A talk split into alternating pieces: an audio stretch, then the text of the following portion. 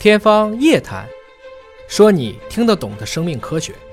欢迎您关注今天的《天方夜谭》，我是向飞。本节目在喜马拉雅独家播出，为您请到的是华大基因的 CEO 尹烨老师。尹烨老师好，向飞同学好。今天来说说减肥呀，史上最大规模针对瘦子的研究说啊，只吃不长胖是基因决定的，这不又给我们不锻炼找了一个新的偷懒的借口了啊？他说，保持体重上对于这部分人来说呢，它的遗传优势。是更加明显的。这是英国的科研人员在遗传学领域的顶级期刊 PLOS 啊 Genetics 杂志上发表的研究论文，请尹老师帮我们分析解读一下。Plus Genetics 呢，这个倒也不能算顶级期刊了，嗯，但是呢，毕竟也是知名度比较大的啊。不过看这个数据量还可以，做了一千六百二十二个健康但瘦的，还有一千九百八十五名非常非常严重肥胖的，嗯，还有大概一万零四百三十三名。正常体重的 DNA，然后发现，哎，原来体瘦，嗯，就是你长得瘦，嗯，居然符合一种多基因来调节的，嗯，就是多个基因决定了你，你可能就会瘦。也就是说，对瘦身遗传学，这是个新词儿啊，嗯，瘦身遗传学的这些表征，有可能提供一个将来我们调节体重，对这个遗传结构会有一些更细致的理解，嗯，也可以为治疗肥胖提供靶标。大家就认为这以后可能会是一个巨大的一个应用价值，就是。有些人可能你真的不要那么挑，那有一些人必须狠狠的挑。欧美国家对于肥胖的界定，大家可能会通过影片能够有观感啊，嗯，因为他们的那个肥胖的界定就是真的是就特别特别肥胖的啊。是，因为在中国可能大家觉得是胖子的人，到了欧美可能都变成很瘦小了这种，没错。所以他的这个肥胖呢，它是跟疾病联系到一起的，说这种肥胖相关疾病还是全世界发病率和死亡率的。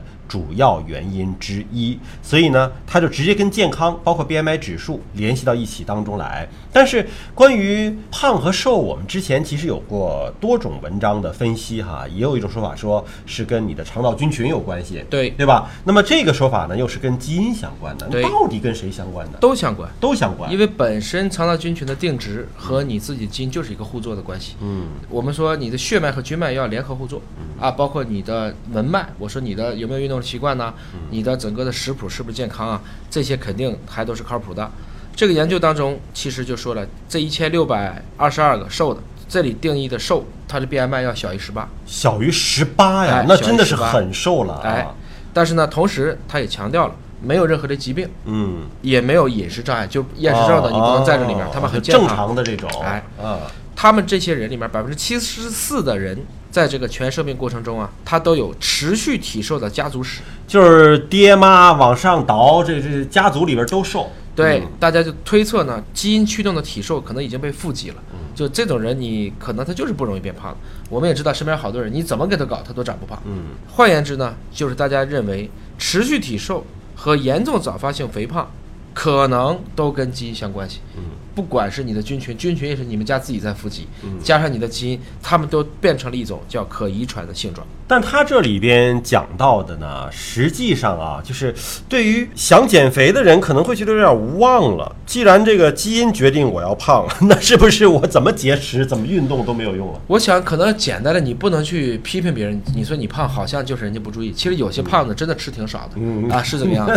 喝凉水也搞不那没有办法啊。所以我们可能对体重的认识还是在一个探索期。嗯，简单的说呢，我们人类比一百年前集体都胖了，因为我们吃的太好。而且现在你出门都有车呀，大家都久坐不动啊，所以整个人类依然还是在微演化当中。就是说，我们还是会根据环境，我们的基因、我们的菌群都会在调节和变化。我觉得关键啊，就是不要以外界的眼光的评判。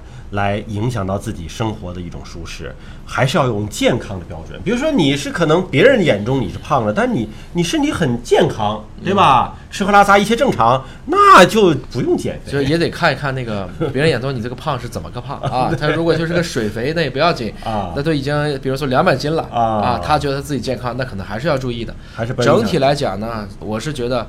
还是那几句话了嗯。还是要调好嘴嗯。也不是简单的管住嘴嗯。然后要迈开腿迈开腿不让大家都跑马拉松而是要有适度的运动然后要规律的作息可能就会让大家活在一个相对容易保持体型的这样一个世界里。其实不从美观的角度来讲就是从过度肥胖它对健康的影响它其实是个负相关的啊过胖它的健康程度吧其实是降低的啊。嗯对的。奉劝大家还是为了健康保持一个良好的体态今天节目就这样了下期节目时间我们再会。